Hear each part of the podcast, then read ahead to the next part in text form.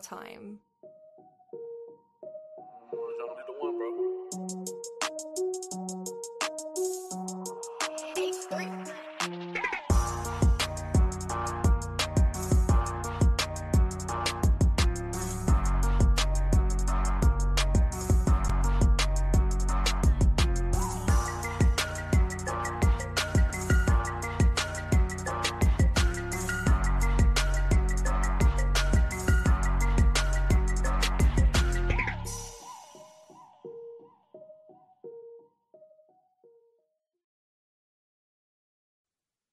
Hey, what's going on, Who That Nation? It is yours truly, TJ Jones, the host of the State of the Saints podcast. And welcome to the State of the Saints podcast. I really do appreciate you uh, listening or tuning in.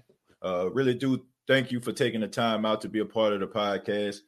On this edition, we're going to be talking about the Detroit Lions. Um, as you all know, the Saints have a week four matchup against the Detroit Lions. So we're going to be mostly focusing on the Detroit Lions on this edition of the State of the Saints podcast. And what to expect? You know, what should the Saints expect from the Detroit Lions uh, going into this week four matchup when they hit Ford Field in Detroit?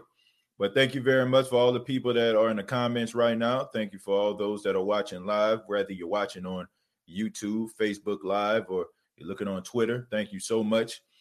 Uh, let's go ahead and talk about the Detroit Lions. You know, uh, I must say, who that nation, you know, the Detroit Lions and the New Orleans Saints you know, they have a lot of similarities, man. I'm not talking about as far as like, you know, being successful. I think the Saints have kind of over the past 10 to 15 years have trumped uh, the Detroit Lions uh, when it comes to success.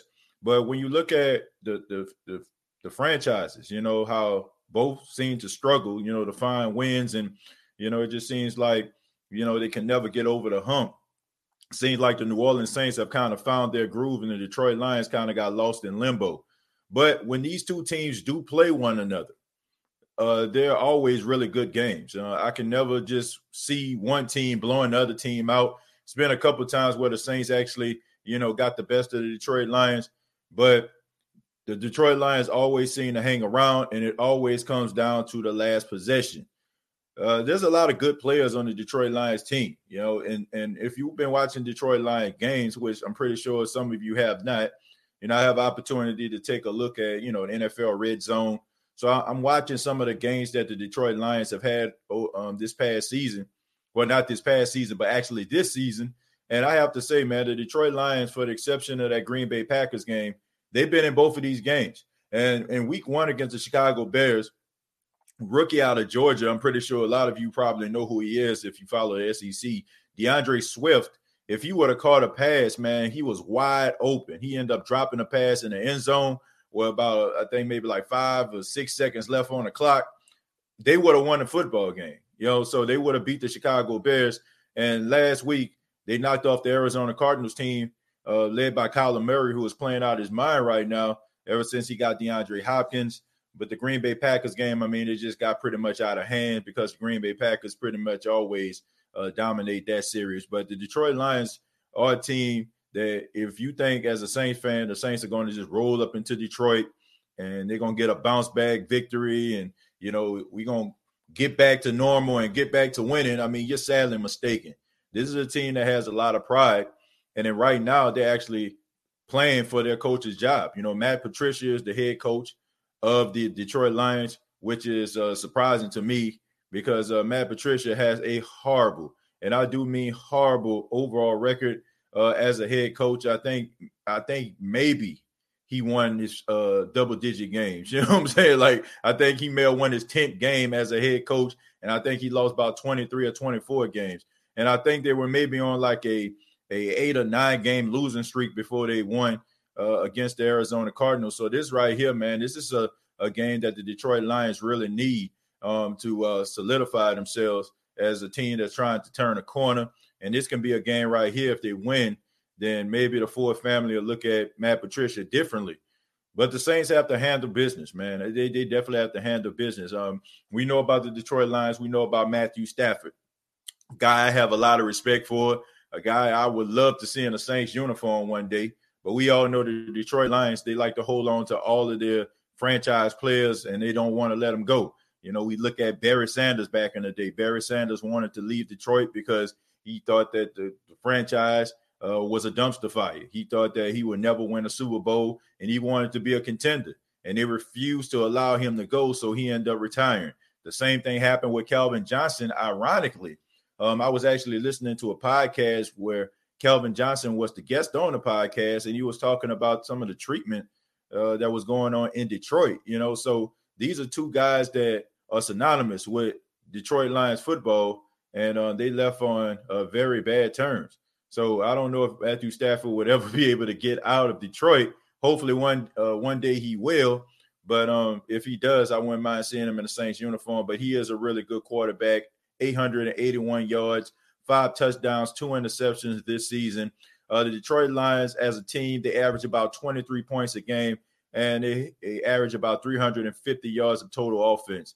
So every single game this season, for the exception of the Green Bay Packers, two out of those three games they played, they have been uh, a formidable opponent. You know, even though two of those games they came out on the losing end and they have a lot of other talent as well. Uh, another guy, Kenny Golladay, a guy I enjoy watching. He reminds me of a, you know, of the Detroit Lions version of Marques Colston. He's a guy not afraid to go over the middle. Uh, he's a little faster than Marques Colston, but he is tall. He's like six four. He's about 215 pounds, and he has really good hands, man. He, he's a really good player. He just came back last week. He was dealing with injuries, and uh, Matthew Stafford, that is his go-to guy. Then you got Hockenson, uh, the tight end, a guy who can move the chains on third down. You got Jesse James, who came over from the Pittsburgh Steelers, who I used to enjoy watching. Some of you probably remember Jesse James, you know, for that controversial call where, you know, he actually caught the ball, tried to dive, you know I'm saying, into the end zone, and they said that the pass was incomplete. Uh, you know, so end up costing the, the Pittsburgh Steelers in a, in a playoff game. So you, I mean, these are some really good players that they have. I, I mentioned Deion, DeAndre Swift, the rookie out of Georgia. We know how good he is as a runner. You got the ageless wonder and Adrian Peterson. You know he's going to be using this game uh, as motivation. You know the Saints didn't give him an opportunity. We all remember that debt stare uh, that he gave Sean Payton on the sidelines week one against the Minnesota Vikings. So you know he's going to be looking to try to prove that he still has something left in the tank. And also defensively, man, you got uh, Darrell Harmon, you know, a former New England Patriot. You got Jamie Collins, a former New England Patriot. You got Trey Flowers, a former uh, New England Patriot. You got Jeff Okudah, the rookie out of Ohio State, the guy who is supposed to be the best cornerback in in this year's uh, draft. So, a lot of talent across the board. Um, you know, Reggie Ragland, a former Alabama Crimson Tide, he's also a part of that team. A lot of talent on the Detroit Lions team, and the Saints got to be ready if they don't, man, this can be one of those games where we're just left scratching our head and wondering how the Saints lost it because you know they're they're kind of similar to what's going on in Atlanta. I mean, Atlanta can't hold a big lead, and neither can the Detroit Lions. The Detroit Lions have led in, in two of the last uh, three games that they played, and one of the games they actually got the victory. The other game against the Chicago Bears, I mean, they allowed Chicago to come back and win that game. So Detroit is kind of dealing with the same type of situation, learning how to close games. And once again, Matt Patricia's job is on the line here. So he's going to be coaching desperately. You know what I'm saying? Like when when you don't have anything to lose, and sometimes you have a tendency of becoming desperate. And I feel like Detroit Lions, uh, you know, and Matt Patricia, they're going to, to be pretty desperate out here, you know, trying to make sure that he holds on to that job with everything that he has. But he's trying to bring that whole New England Patriot Patriot way to Detroit. And me personally, I just don't feel like that works. Uh, I think that Matt Patricia uh, has found his groove as a head coach. I think when he first went to Detroit, um, a lot of people thought that he was trying to be Bill Belichick. You know, he comes in, he wants to have practice like Bill Belichick had practice. He wants to talk to players like Bill Belichick talks to players. But that that comes with having skins on the wall. I think Bill Belichick um, can get away with a lot of things because with Bill Belichick comes winning. With Bill Belichick comes success. Matt Patricia, I mean, honestly, people don't even really think of you as really being a good defensive mind. They they feel like you're one of those guys who just so happened to be on the same staff uh, of a New England Patriots team with Bill Belichick. We all know Bill Belichick calling card has been defense from his days where he was the defensive coordinator of New York Giants when Bill Parcells was their head coach. So a lot of people look at the, at Bill Belichick as being the defensive mind, And it just so happened that Matt Patricia was just the, the coach on the sidelines with his hat turned to the back and a pencil behind his, his ear. That was kind of what he was known for. But he, he had a job. He got an opportunity to coach the Detroit Lions, and they haven't really been that good, man. And um, I'm questioning uh, the NFL and I'm questioning this organization because I look at people like Jim Caldwell, who actually had the Detroit Lions winning and going into the playoffs. And yes, they they didn't, you know, win any games in the playoffs, but he still got them there, and they still were formidable. But you keep around Matt Patricia, like I, I, I don't get it. But it's going to be an interesting game, folks, and I'm, I'm looking forward to it. Uh, let's start with Anthony. Anthony says Alvin Kamara took AP's opportunity, my dude. I agree. You know, I think that uh, Anthony, I, th- I think that the Saints knew Alvin Kamara could do some things, but I don't think they knew how good and how special he was as a player. If if they did, I don't believe that Adrian Peterson would have ended up being with the Saints. It, it just happens, you know. Like I think we all knew that Alvin Kamara was going to be something special uh, after that Detroit Lion game. I mean, he started off kind of slow. He started off kind of slow, and um, you know, but it was an interview that was conducted uh, by Sean Payton. Well, he was he was being interviewed, I should say, and he was talking about Alvin Kamara, and he was saying uh, the reason why Alvin Kamara isn't doing much is because I, I really haven't been calling his number. He said that's my fault. After that, it was the Detroit Lion game. You know, I know y'all remember that game in the Superdome. It was uh, when Marshon Lattimore caught his first interception for a touchdown. Cam Jordan, you know, he caught that interception in the back of the end zone, you know, for that touchdown. He dunked the uh, ball over the goalpost. You know, that was the Alvin Kamara coming out party right there. And that was the end of Adrian Peterson. So I, I don't think the Saints even realized how special Alvin Kamara was. I knew he was going to be something, especially in that preseason game when they played against the Chargers and he ran that 72 yard touchdown. I knew they had something there especially since I haven't seen the Saints uh, running back run for 70 nothing yards uh, in, in, probably like eight or nine years. You know, you probably got to go back. I think maybe Chris Ivory or something like that. You know, where you've seen a, a running back run for uh, just break off a 50 or 60 yard run. You know, it, it was a while. So you knew that Alvin Kamara was going to be something special, but I don't think we really knew how special he was going to be. Uh, Pam says, uh, if the Raiders can beat us, so can the Lions. Something is wrong with our team. Are they all uh, bickering or what? Something is off bad. Um, look, I think people get things misconstrued. We look at teams from what they did last year, and all of a sudden, like we just dismiss them, and we don't realize that teams get better each and every year. Yes, the Raiders did not make the playoffs. Yes, the Raiders didn't make the playoffs before that, but teams come into seasons, it, it, it, symbolizes hope, right? Every team is zero and zero at the start of the season.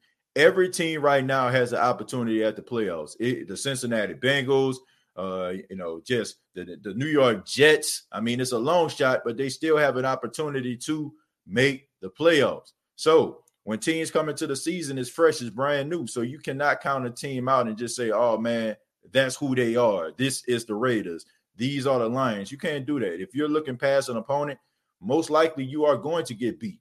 You know, I understand that teams aren't good, but these are professional athletes on every single team. And if you don't look out, the team that you don't expect can beat you will beat you. So I'm not I'm not dismissing the Raiders. The Raiders look pretty doggone good against those New England Patriots. Just so happened that Bill Belichick kind of flexed his muscle and and exposed the the Raiders running game and that's how they end up getting the victory. So the Raiders are formidable, and they're, they're doing a good job this season. I look for the Raiders to be there in the end in the AFC West, even though I just feel like the Kansas City Chiefs are just leaps and bounds ahead of everybody. I still feel like the Raiders have opportunity at a playoff spot. So we can't just look at it that way. I don't know what's going on with this team. Look, people tend to have speculations, you know, anytime things don't seem like they are normal, right? I, have heard somebody and uh, even inbox me, and they told they asked me, "Do you think it has something to do with political stance? Uh, you know, like the, the whole thing about Drew Brees." I don't think so. Not at all, man. I don't think it has anything to do with it. I just think that when we're used to a team being successful, when we're used to teams winning, and they're not, we try to find reasons why the thing that we see as normal isn't normal right now. This is just a team that just having bad chemistry. This is a team that has some bad luck, and this is a team that's that's not on the same page right now. But I mean, we've seen the story before. We've seen the Saints start off really, really slow, and they pick things up. So I think that we haven't seen the best out of this team just yet. We all know that it takes them a while to try to figure it out. Uh, even though, like I said, I mean, it makes me sound, you know, hypocritical because I'm saying teams change from year to year. But the only thing about it is this team has been together for so long and they kind of been doing and operating the same type of way versus a Raiders team or versus a Lions team who has brand new parts all around. The Saints pretty much have the same players. So that's why I feel like they can be able to figure it out. Because with that, it, it comes a, a relationship, right? You know, there are certain things that you can say to your friends that you just can't say to a random stranger. You can probably say something to your friend that may seem kind of harsh because that's your friend and your friend understands, and that comes from years of, of, of friendship and the you know the camaraderie that you built over the course of time. So the Saints, I feel like they could look each other in the eye and be like, "Man, where you at? Where you at? We need you." A lot of a lot of teams don't have that luxury, so I think they'll be able to get it together. Uh, sup, uh, Jerry Poor giving a shout out to Jerry. Greg says, All I got to say, look at the Kansas City Chiefs, uh, what they are doing. They are running the ball a lot and they're undefeated.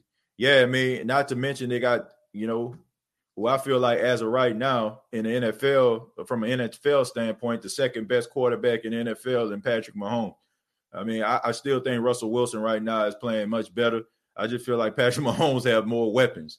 You know, Russell Wilson have well, he had like two guys to me, man. You know what I'm saying? He got he got he got Metcalf, you know what I'm saying, and he got, you know what I'm saying, the other or wide receiver. I can't think of his name, man, right now, right off my head which I feel bad because the dude is a beast. But anyway, you know what I'm saying? But when you look at uh, Patrick Mahomes, I mean, he got uh, Heartland, he got he got uh, Sammy Watkins, he got Tyreek Hill, he got Kelce, and now you got Edwards Helaire. You know what I'm saying? You got all these dudes on your team. You can, you know, you even got the tight the, the fullback Sherman out there catching touchdowns. You know, I mean, Eric Fisher, you know, the first round uh, left tackle, first pick overall a couple years ago. I mean, he catching touchdowns.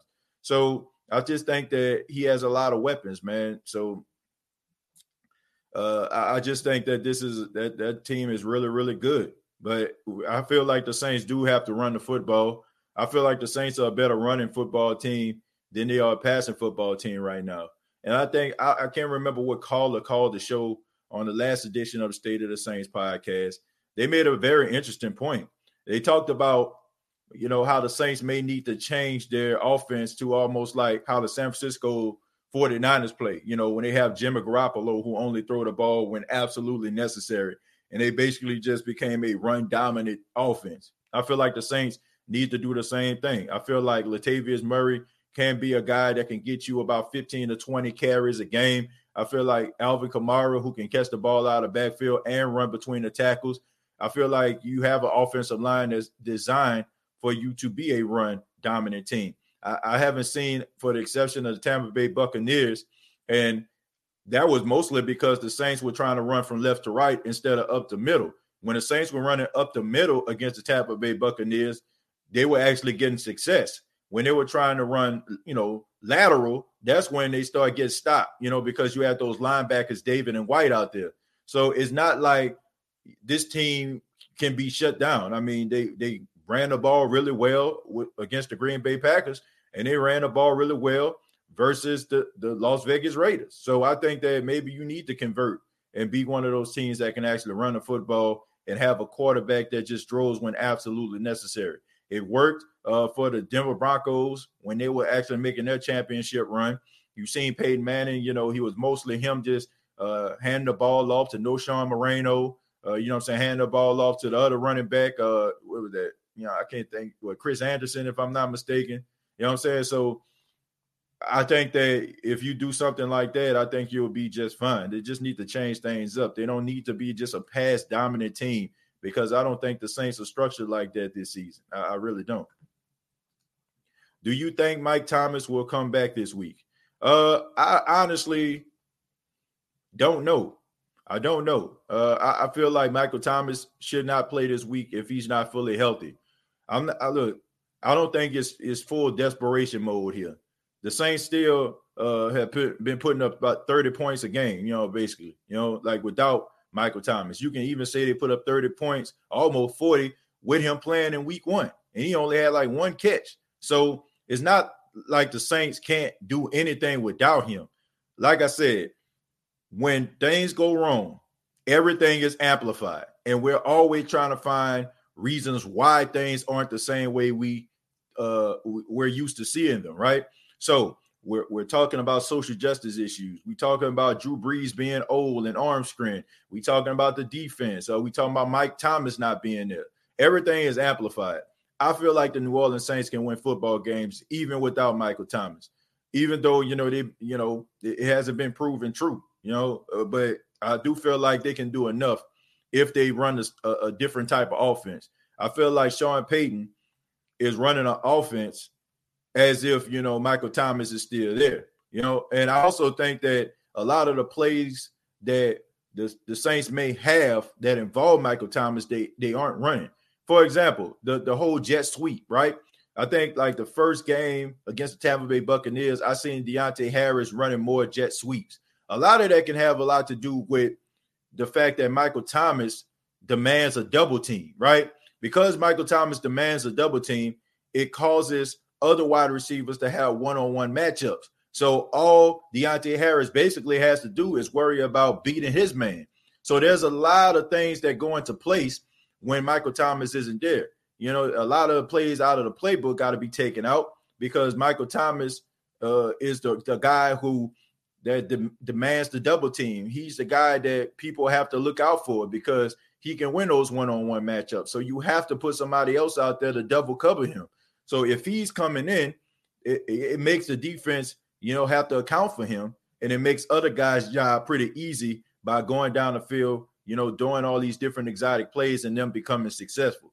So I, I think that uh, if the Saints uh, believe that he's healthy, if he, you know, if he is healthy, if he is close to 100%, because we all know that football players, none of them are 100% especially after a couple weeks. But as close as he can possibly be to 100%, you put him in. I, I'm not in the business of just trying to put him in so I can feel good about myself. Michael Thomas is going to be a Saint for years to come, right? And I'm not trying to see him jeopardize his future by coming back too early, him re-aggravate the injury or make it worse where he has to get surgery and he'll be out for the season.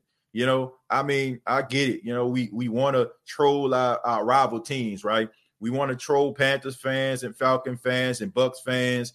And right now we can't do that because we losing. But I'm not trying to do that at the expense of Michael Thomas. Okay. I want Michael Thomas to be happy. I want to be healthy. And I want him to be able to fully contribute to this team and not just be out there as a decoy because he can't do some of the things that he normally does.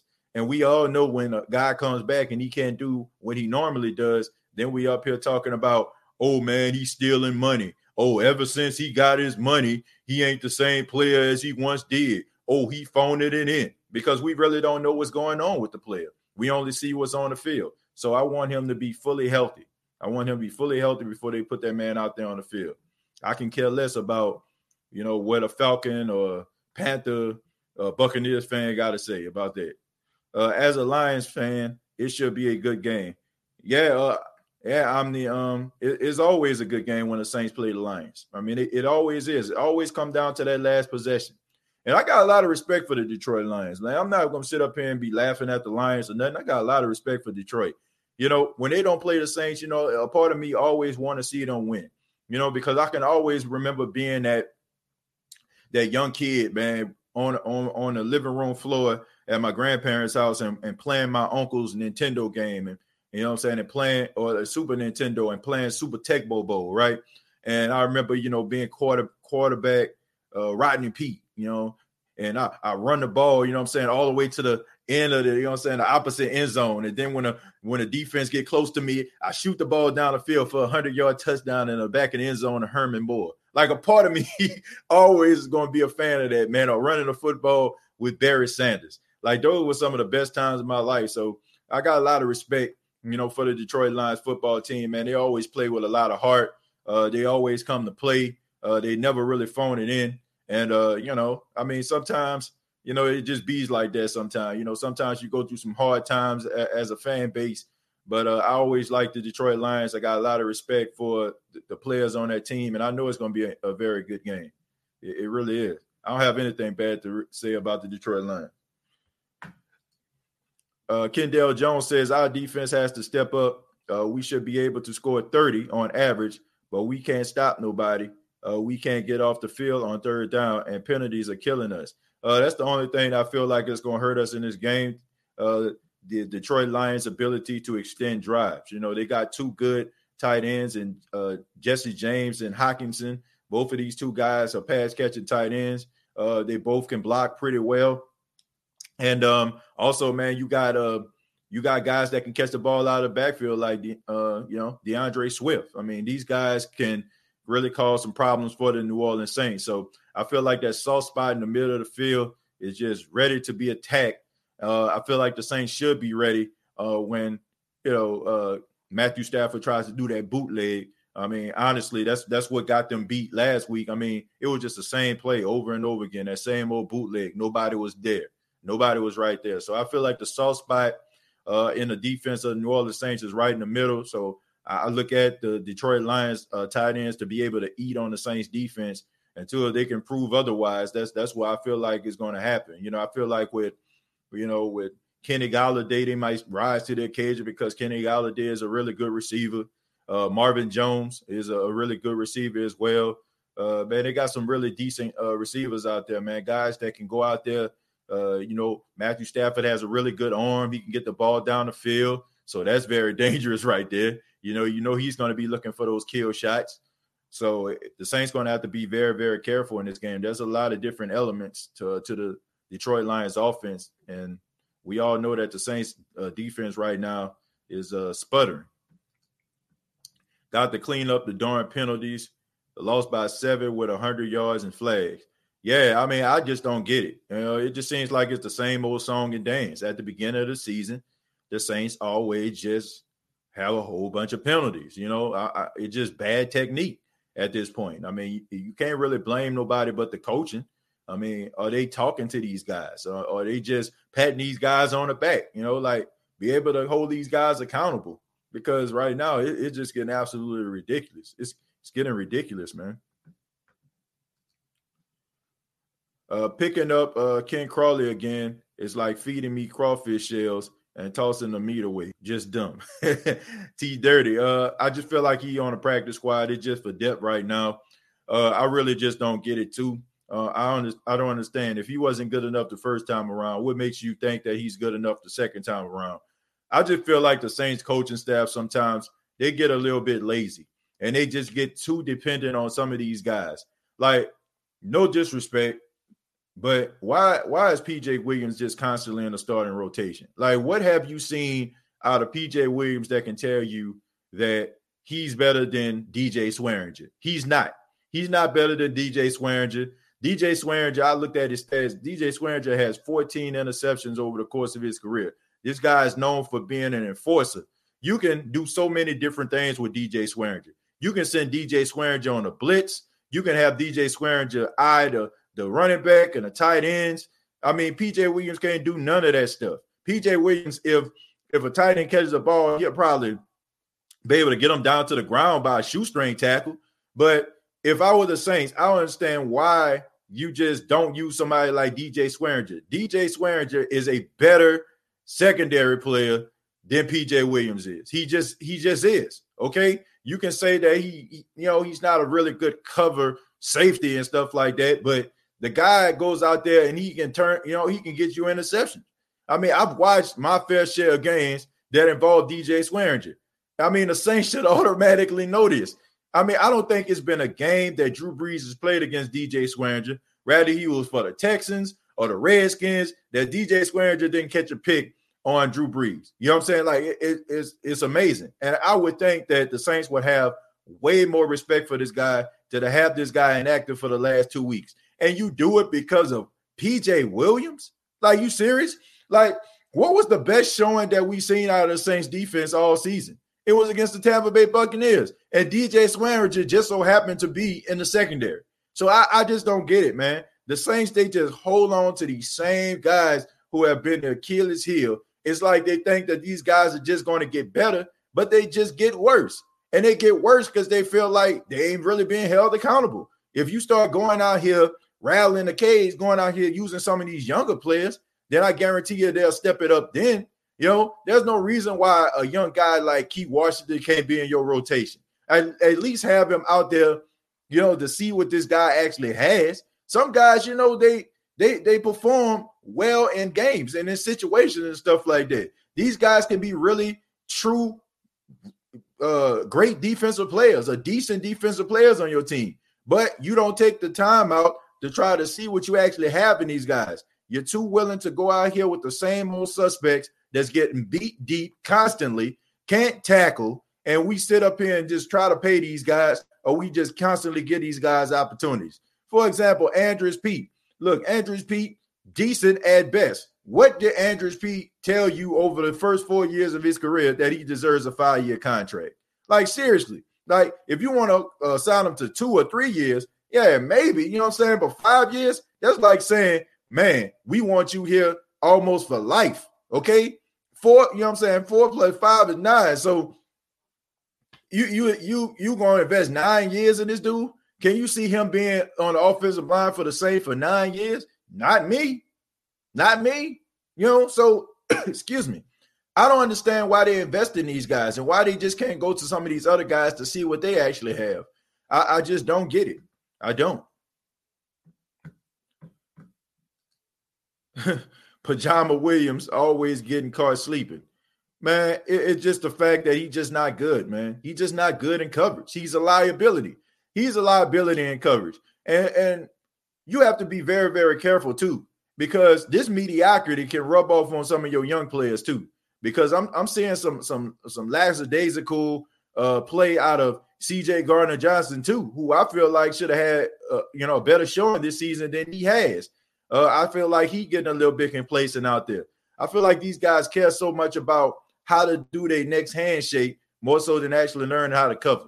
And I don't understand why you even have handshakes. Handshakes are designed for guys that can actually stop people. Handshakes are designed for guys that can tackle. Handshakes are designed for people that can get stops on third downs. Handshakes are designed for people that have elite lights out defense and can get three and outs. What do you need to give a handshake or a high five to after these performances? I, I really just don't know. Okay, I really don't know. They look cool, you know. I, I must say, you know what I'm saying? For each of them have their own respected handshake. That's pretty cool. I mean, it takes a lot of muscle memory to remember the handshake you did with Marshon Lattimore and Janoris Jenkins. You know what I'm saying? Like it takes a lot of muscle memory with that.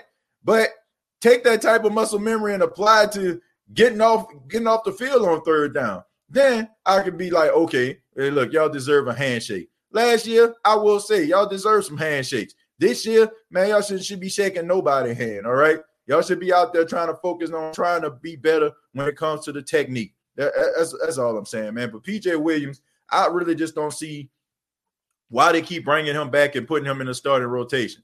I, I just don't understand it. Like you, you think you would think that they would have somebody out there that's young that hasn't been proven yet that can go out here and see what he actually has. So and I, I really just don't know. I don't like I don't get how some of these other teams, like like the cornerback Sneed, right? The the guy Sneed for the Kansas City Chiefs out of Louisiana Tech.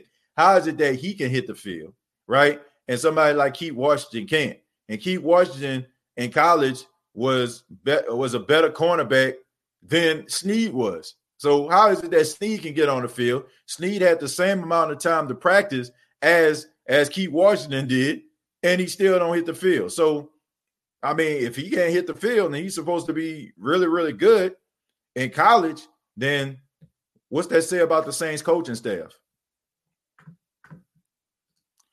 All that celebrating and no elevator, Straight up. Straight up.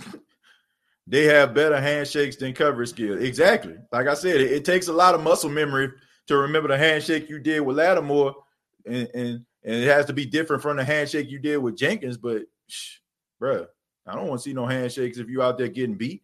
What, what you why are you shaking somebody's hand? You just gave up a 50 yard touchdown a 50 yard game. Like what, what do you have to cheer about?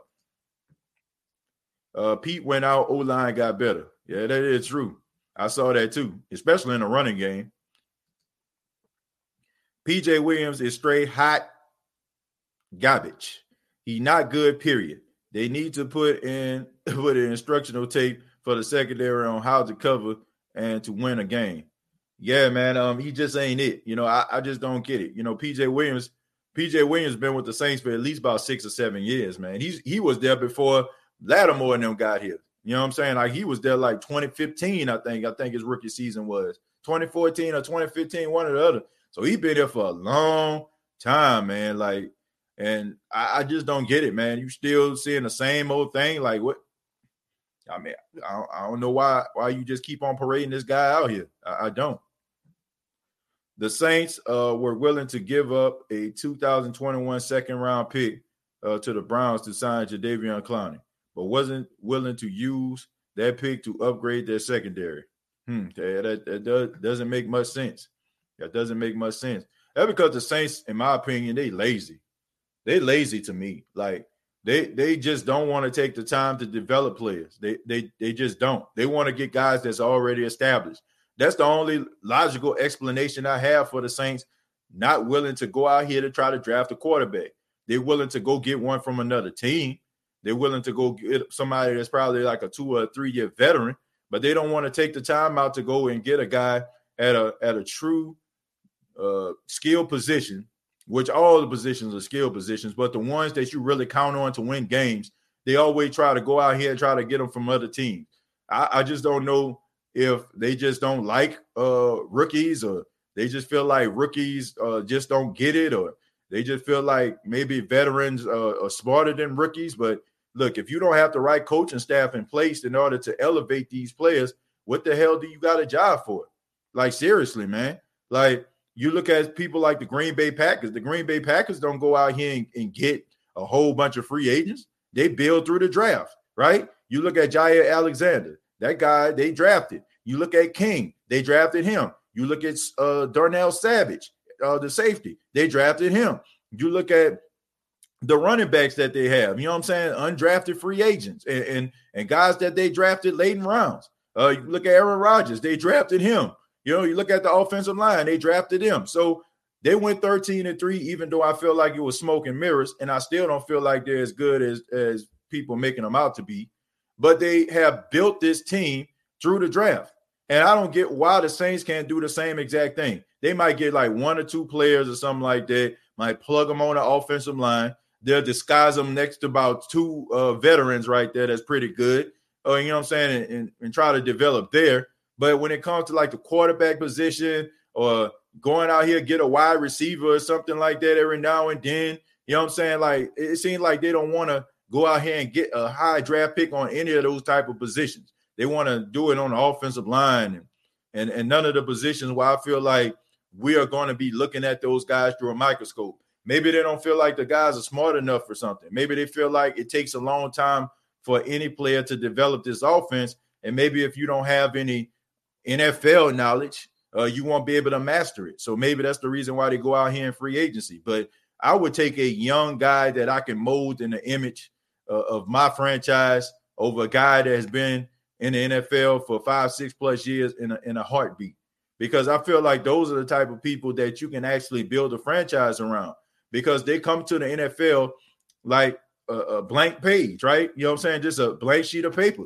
And you can you can make them into the type of player that you need them to be, as long as they are willing to go out there and put in a work. So the Saints, that's something they may need to like take a look at, man. Have a little bit more uh patience and maybe being able to uh develop some of these younger players better.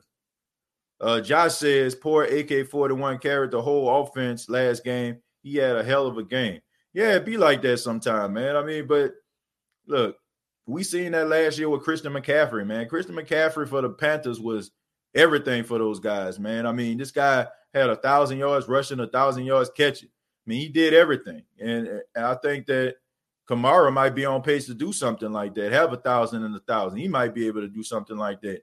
But sometimes, you know, you, you play on teams that that lose games, you know, and right now the Saints uh, aren't a good team collectively. You know, you know, got Alvin Kamara out there playing out his mind. Uh, you got Terron Armstead, who I feel like is doing an outstanding job, probably uh, one of his best starts in years.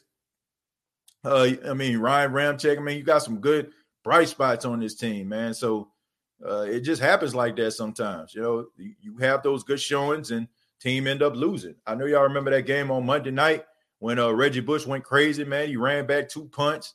I mean, he was like going, man, almost ran back a third, and the Saints still lost that game to the Vikings. You know, sometimes you have those good lights out games and you just don't win. I mean, how many times Jordan scored 60 in a game and the Bulls lost? I mean, they didn't win those games all the time. So sometimes you can put forth your best effort, but it's, it's just not enough. Uh, let me see. I disagree with all you Earl Thomas lovers.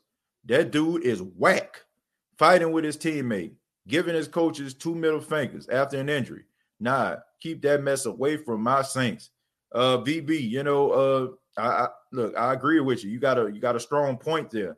Look, I understand why people will want Earl Thomas from a talent perspective because he's an extremely talented safety, probably one of the most true uh, gifted safeties we've seen since uh, what Ed Reed was in the league. You know, even though man, Ed Reed was just on a whole nother level, but he does have like some issues, and I feel like maybe uh, this is a guy right here who has uh, you know, feels like he been in the league this long uh, he feels like he's one of the leaders of the league. He's one of the most respected at his position.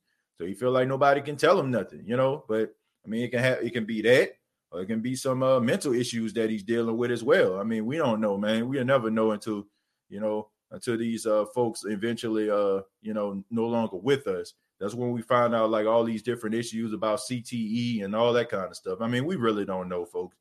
Uh, but as far as his talent, man, I mean, I would take his talent uh, any day of the week. But I, I, definitely understand why you would feel the way that you do. It's it's one thing to be talented, man, but you know we only see these guys on Sunday. You know they they interact with each other all the time. I mean they're they're in you know I'm saying in a facility right now interacting with each other, talking to each other. You know like they those are you know I'm saying those are the moments that that you know decide if a guy is going to stay on your team or not. You know we just see them on Sunday for production but coaching staff and players got to deal with these guys Monday through Saturday. You know what I'm saying? Uh, so uh, if that's the case, I agree with what you're saying. You know, you don't want any troublemakers in your locker room. Lee says, I watched that game last night and I told myself anybody who watched it and disagreed with you on the current state of the Saints is still delusional riding the 2009 wave. Uh, yeah, man. Uh, Lee, um, I just feel like we we just have to be honest with ourselves. You know, I understand we love our heroes. You know, it's hard for us to to to say, you know, that our heroes ain't got it no more. And I think a lot of people just feel like it's blasphemous to go at Drew Brees. You know, I, I just do. You know, I say the same thing over and over again because I really strongly feel that way. I just feel like we've had so many bad years as Saints fans. Like we've been so heartbroken by this team over the years, like so embarrassed to even mention this team. And now we have success over the past 15 years. We've had success, man. I remember like me and my brother, like, you know, it, you know what I'm saying? Like in, in, our room and stuff like that when we were kids. And, you know, we would joke around saying when the Saints go marching in. And then we'd be like, marching in, you know I'm saying? Like, they ain't never gonna be marching in. You know what I'm saying? Like we used to crack jokes about this because we could never ever just imagine the type of success this team has had over the last 15 years. When we're like nine or 10 years old, like laying, you know what I'm saying, laying in our room in the dark, you know what I'm saying, just just talking and trying to make each other laugh. But now it's like, okay, we have this success. We're able to hold our head up high. We have a sense of pride more pride than we had before for this team. And we don't want that to die. We don't want to be, you know, put into the pit of misery. You know what I'm saying? We don't want to be uh thrown off the thrown off the cliff into the bottomless pit. We don't want that, right? We want to continue the success of this team. But you know, I, I, I say this, you know, we're going to be Saints fans much longer than Drew Brees playing. Drew Brees has been with the Saints 15 years. We're going to be Saints fans know, 15 years or more of our lifetime. So it, it's mostly about the team here. You know, it, it's about the team. What this team is, it, you know, is is made of. Man, I, it's no shot at Drew Brees, but if you're not putting forward your best effort, if you're not going out there putting your best foot forward, and most importantly, uh, you're basically being a hindrance to your team's success, then you know we you gotta you gotta say something about it. And this has absolutely nothing to do with the last game. You know, I mean, it wasn't Drew Brees' fault they lost. You know, could he have thrown some passes down the field? Yes. Could uh, Sean Payton have called some more passes down the field? Yes. Do I feel like uh, Sean Payton is, is disguising some of the, the, the shortcomings of Drew Brees right now? Absolutely. Do I feel like his play calling is reflecting that? Yes. And it also has something to do with Michael Thomas not being there too. You know, so I don't want to just go ahead and just keep on, you know, bashing Drew Brees. I mean, this team has a lot more problems than Drew Brees. I just feel like the Drew Brees problem is amplified because at one time we could count on Drew Brees to win games for us. We could count on Drew Brees to go out there and win games despite the fact that the defense couldn't stop a nosebleed. We can count on Drew Brees. All he needs is the ball at the last minute, and he can drive us down the field for a field goal or a touchdown. But right now, you know, at the age of 41 years old, he doesn't have that same type of ability. You know, he, he can drive us down the field, but if it's like 20 some odd seconds on the clock and you on the other side, you know what I'm saying, of the 50, and you need to hurry up and get down the field for a field goal, it might be hard for you to do, especially when teams don't respect your quarterback's ability to throw the ball down the field and get where you need to be to set up Wil Lutz for a field goal, uh, uh, set yourself up to score a touchdown. So it is what it is, folks. It, it is what it is, man. But I will never ever forget what Drew Brees has done for this franchise. Ever, yo. Uh, I will never forget. I, will never forget the the pride that I had watching the Saints win their first Super Bowl. I'll never forget, you know, some of the moments that he's had in the Saints uniform. I mean, that's always that's going to be engraved in my mind. I'll never forget that. But time marches on. You know, time time marches on. You know, I remember, you know, my, my third grade teacher, Miss Randall, one of the nicest ladies I ever met in my entire life. My favorite teacher. You know, I remember my kindergarten teacher, Miss Lewis. You know, I remember them, them snacks. You know what I'm saying? Used to be on deck on, during snack time. You know what I'm saying? She used to always, you know I'm saying, bake those cookies and stuff like that and bring them from her house. But, you know, when six months was over, I moved on to the first grade. I couldn't go backwards. You know what I'm saying? I couldn't. You know, I appreciate all the moments that she she gave me when I was in kindergarten, but it was time to move on. And I feel like the New Orleans Saints, you know, give Drew Brees his swine song, you know, allow him to go out there. If you if you don't want to, you know, go to Jameis or anything like that, and you want to coach around some of the things that he's lacking right now, fine. You know, give him his swine song and let's move on, man, and, start, you know, continuously cheering for the Saints and, and supporting his team and you know, hoping they get back to the Super Bowl. I mean, it's reality, folks. It's reality. Uh, Jaleel White, thank you very much for the two dollars. Says it's like I'm looking in a mirror right now. I mean, I look absolutely nothing like Jaleel White. I don't think I look like Jaleel White at all. I wish I had Jaleel White money. You know what I'm saying? Although he's still getting them Urkel checks.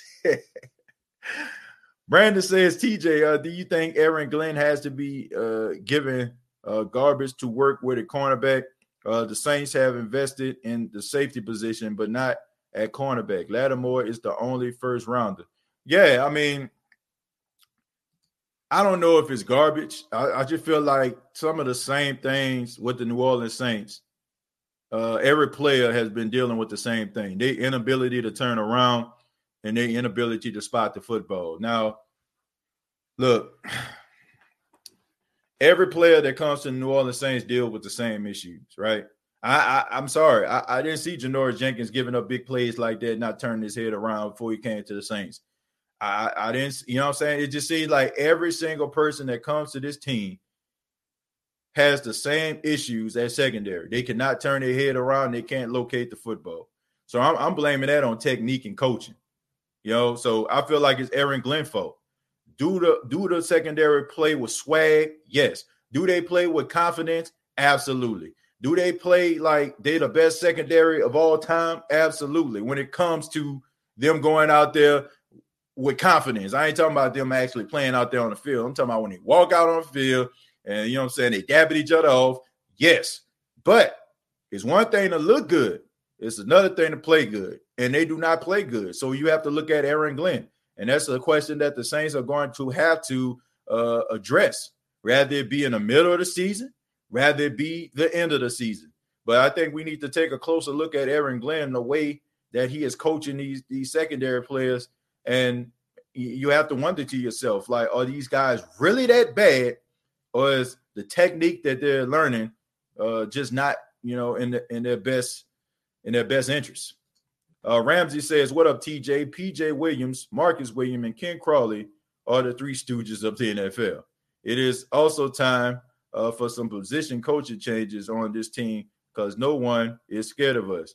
Yeah, um, I, I, just feel like uh, PJ Williams. I think he needs to go. Marcus Williams, uh, as good as he is as a ball hawking safety, he has really good hands. He can't tackle, like he can't tackle, and and he's a liability in coverage right now too. Anytime like you're that last line of defense, uh, you know that wide receiver get behind that corner uh, you know it's going to be a pass interference call on him. Look, I really think that somebody is going to invest some money in Marcus Williams next year, but I don't think he's going to be a New Orleans Saint. I mean, that's just reality right there. Look, as much as uh, he can give you an interception or two, uh, I feel like you can get some better uh, safety play from someone else other than Marcus Williams. And I like him. You know, I like him. I hope he get his money. I hope he goes to another team and be successful down the line. I hope we be asking a question one day, like why we got rid of Marcus Williams. Uh, but right now, man, he just I don't know, he's just a liability right now. Uh, you know, so I, I like him a lot, but I think you can get a better safety. You can get better safety play out of someone else. Uh, Anthony says you can thank uh, Jason David for that loss. Yeah, man. Uh, Smoke Turkey uh, is a uh, was was terrible. You know, he was terrible, but uh, you can't allow one bad uh, decision uh, to you know make you reconsider some of these other decisions that you make. Uh, I feel like if you're doing that, then that's just that's, that's just dumb. You know, like if you you see a good cornerback out there, you get him. You know, Marshon Lattimore was the best uh, cornerback coming out of college. Like if you looked at that mock draft in 2017, I mean, he was the best on the list. Um, they had him going to the Jets or even uh, the Chicago Bears that year. So um, him actually falling to the Saints uh, pretty much was a miracle, you know. So uh, he was the best at that particular time, and the Saints took him. And I honestly don't think that the Saints really wanted him. they wanted the guy that played on Monday night and has been lighting up the league since he got there, and Patrick Mahomes. And that's crazy, man. How we like we were really close to getting that guy, like really, really close. Like all that success and all the things that he's doing with Kansas City, he he would have been doing with New Orleans. But I mean, Things happen for a reason, but I just think that the Saints shouldn't allow bad decisions of the past, you know, reflect the decisions that they make for the future. If you see a good cornerback out there, you go there and get him. You know, if you see a good linebacker out there, you go and get him. You become aggressive. And there's no excuse for that because we all know how aggressive the Saints can be if they really want somebody. If you up there trying to negotiate deals like they do in the NBA to try to get a player, don't tell me that you can't move up and try to get a guy. Don't give me that lip service like, oh, we thought he would have been there, but he wasn't. Nah, don't give me that, man. Like as aggressive as this team is when they really want somebody, I, I can't take that. You know, I, I can't take uh, what they're saying to me as, as gospel because if they really want somebody, they really try to move heaven and earth together. So the only reason I feel like they don't get corners because they don't want to. They don't want to take the time out to go out here and try to get a guy that they can actually develop and be become something. They don't want to do that. They rather go and, and get some other team, a uh, guy who did something two, three years ago, and maybe they feel like you know they can be able to, uh, you know, maybe to go out there and and get some of that success that they had a couple years ago out of that player and make him come to the team and have that same similar success. But sometimes you can't do that. You gotta you gotta take chances, man. And we all know that the Saints aren't afraid to take chances. Do you think Brees can't or won't throw the deep ball? Uh, I feel like Drew Brees isn't confident to throw the deep ball. That, that's what I feel. Can he throw the deep ball? I really feel like he can. I just don't feel like he's confident enough to do it. I, I don't. I, I, feel like it, it's between the ears. I feel like he don't think that he can get the ball where it needs to be. And I know that sounds crazy, but I think sometimes, man, even the the person with the with the the biggest ego or the biggest level of confidence, they struggle with confidence from time to time. I really feel like Drew Brees second guesses himself, and that's the reason why he don't throw the ball down the field, you know, consistently. You know, I think some people once again get those things that that we're saying misconstrued. Some people say that he can't throw the deep ball. I'm saying he can't throw the deep ball consistently because people will say, man, look at the video that he put out in the offseason. Well, not saying that he can't throw the deep ball, but we're talking consistently. We're talking about if like Russell Wilson and DK Metcalf is is, is down the field and he has like five or six yards of separation on the cornerback or the safety that he can throw the ball down the field and DK Metcalf can catch it.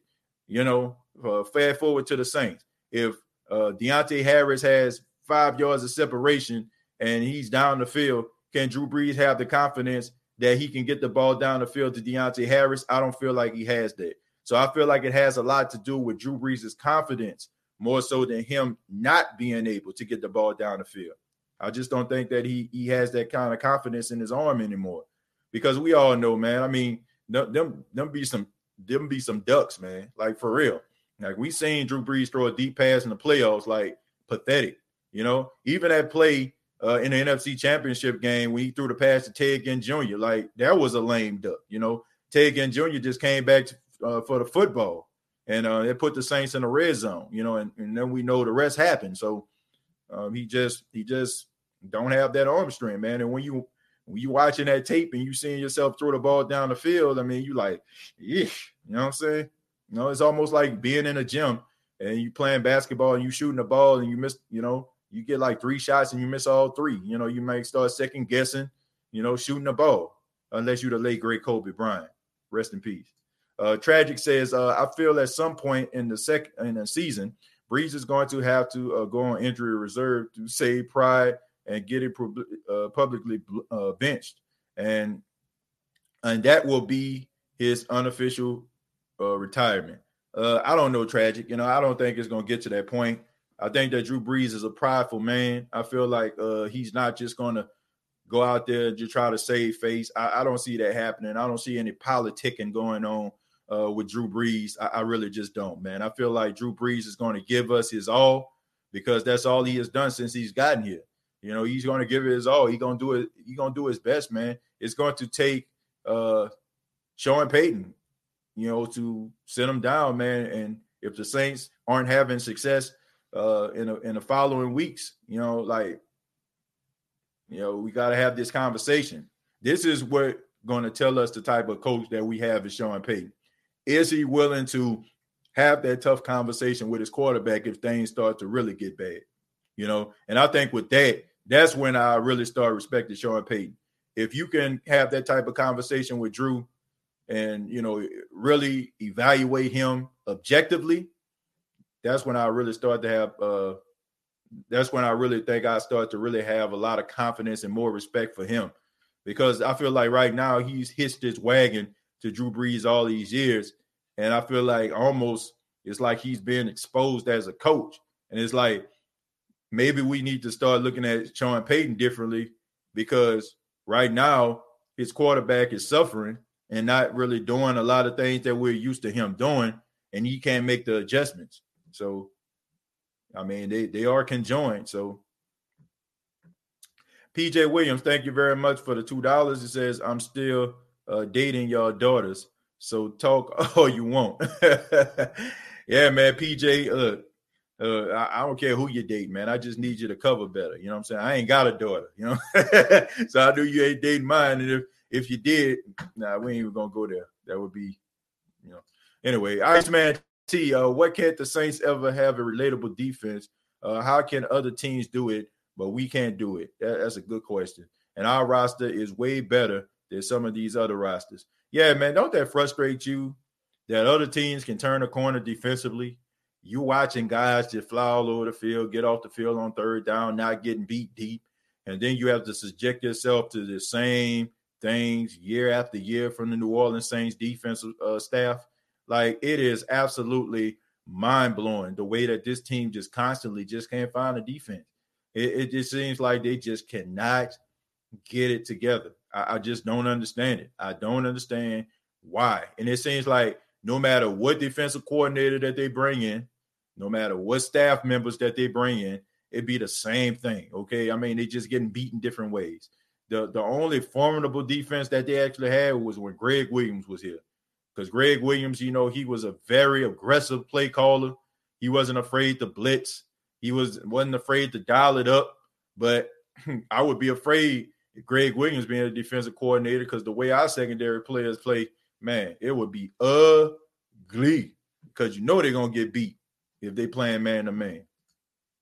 Iceman T, Mahomes, and Lamar weren't in the same draft class. Nah, they wasn't. Nah, they, nah, they wasn't. Uh, what Patrick Mahomes? What 2016? He was in the 2016 draft, I think. No, 2017. He was in the 2017 draft, and Lamar was in the 2018 draft.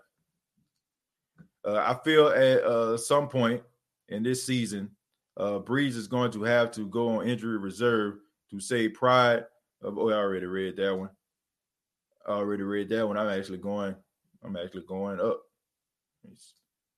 Uh, do you see Jeff Ireland becoming the general manager of the Atlanta Falcons and bringing some of our 2021 free agents to his team? Yep, I do. Excuse me. I really do. I think that Jeff Ireland going to end up being a GM uh, for the Falcons, and then we really going to be in trouble.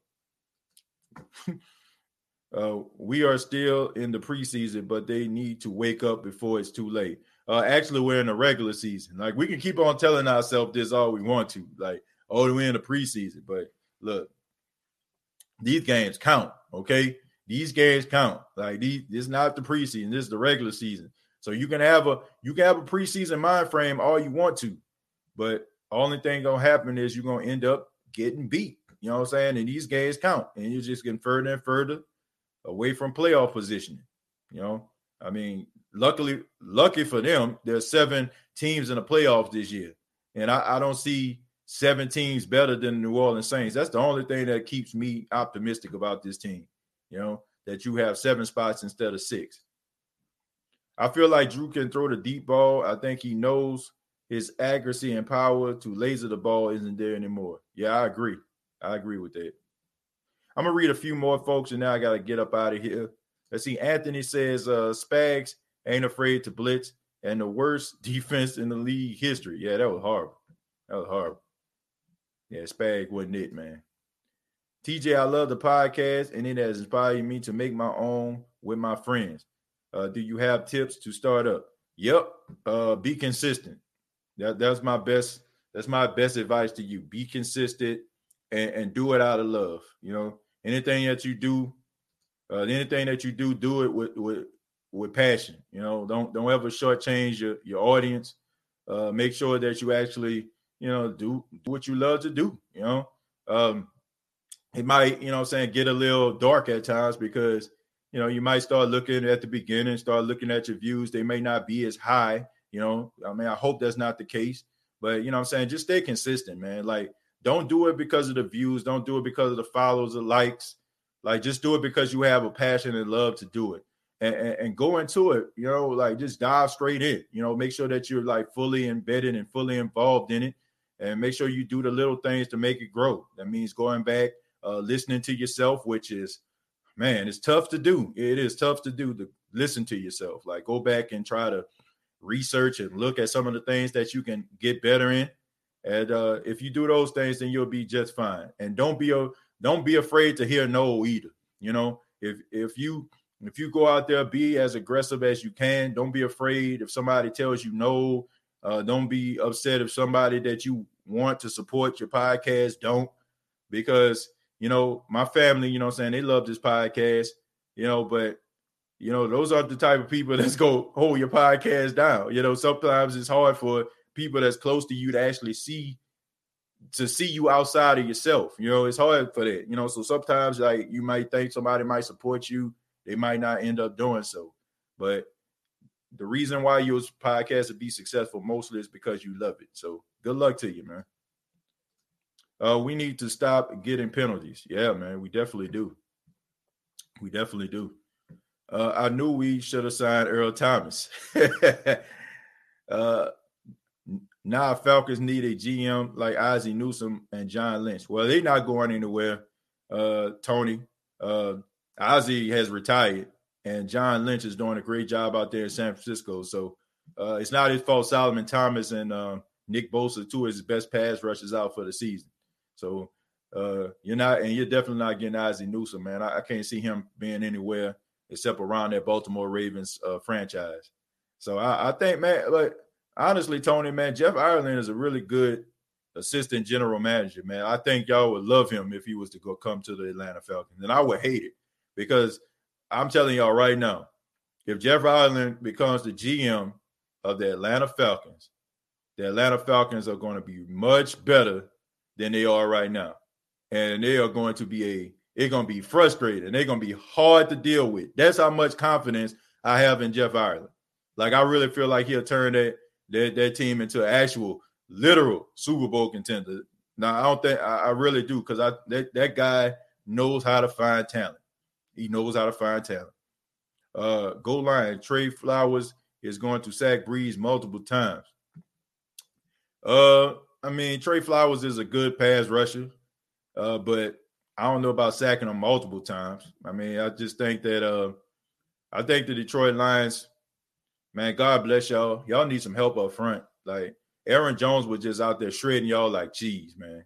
And I, I feel like to me, I think we all can agree that Alvin Kamara is better than uh, Aaron Jones, who is no slouch in his own right. So y'all might be in trouble, man. But good luck to y'all. Like I said, I ain't got nothing bad to say about the Lions. I wish I could just sit up here and just start talking noise up to the, about the Lions, but I'd just be being fake. You know, I got a lot of respect for the Detroit Lions team. I, I really like the Detroit Lions. Like I like Matthew Stafford. You know, I like Jim Caldwell when he was there. I gotta, you know, I mean, I, I just like the team. I like watching them play, especially like with Megatron. I mean, give me a break. Who didn't who didn't like watching Megatron play? Uh, William Hubbard says we need a new GM for the Saints. Mm, I don't know. I, I, don't think so. I think I think Loomis doing a good job. I think he's doing a good job. I also think that Jeff Ireland makes him much better than what he actually is. You know, I, I often use this example. I said it's like uh, being a store manager that barely do anything, and you got an assistant manager that does everything. And the DM comes in and he's looking at the store and like, oh man, the store looks great the store manager basically just spends most of the time in the office, and the assistant manager runs the store. But the store manager getting all the credit for what the assistant manager does. That's the that's what I feel about the Saints. You know, Jeff Ireland is the guy that's bringing in all these good draft picks. He's the guy that's bringing these guys in that have been uh, doing a great job and being contributors to the Saints.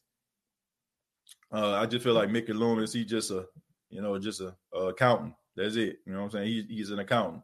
I don't feel like he really looks at the talent or anything like that. I think he leaves that all up uh, to Jeff Ireland. Uh, all respect, bro. We will see a good game on Sunday. Yeah, it always is, man. It always is. Good luck to y'all. You know, I think it's going to be a very interesting game. Uh, two teams that right now feel like they definitely they desperately need a win. Um, I think the Lions are really trying to like turn a corner. They, I mean, Matt Patricia job is on the line, and uh, the Saints right now, you know, I mean, you go one and three, man, we're gonna be in full panic mode. But I want to say thank you very much for tuning in to the State of the Saints podcast. Uh, shouts out to everybody, man. I've seen some Lion fans in here. Uh, shouts out to the Falcon fans, man. Hopefully y'all not on suicide watch no more.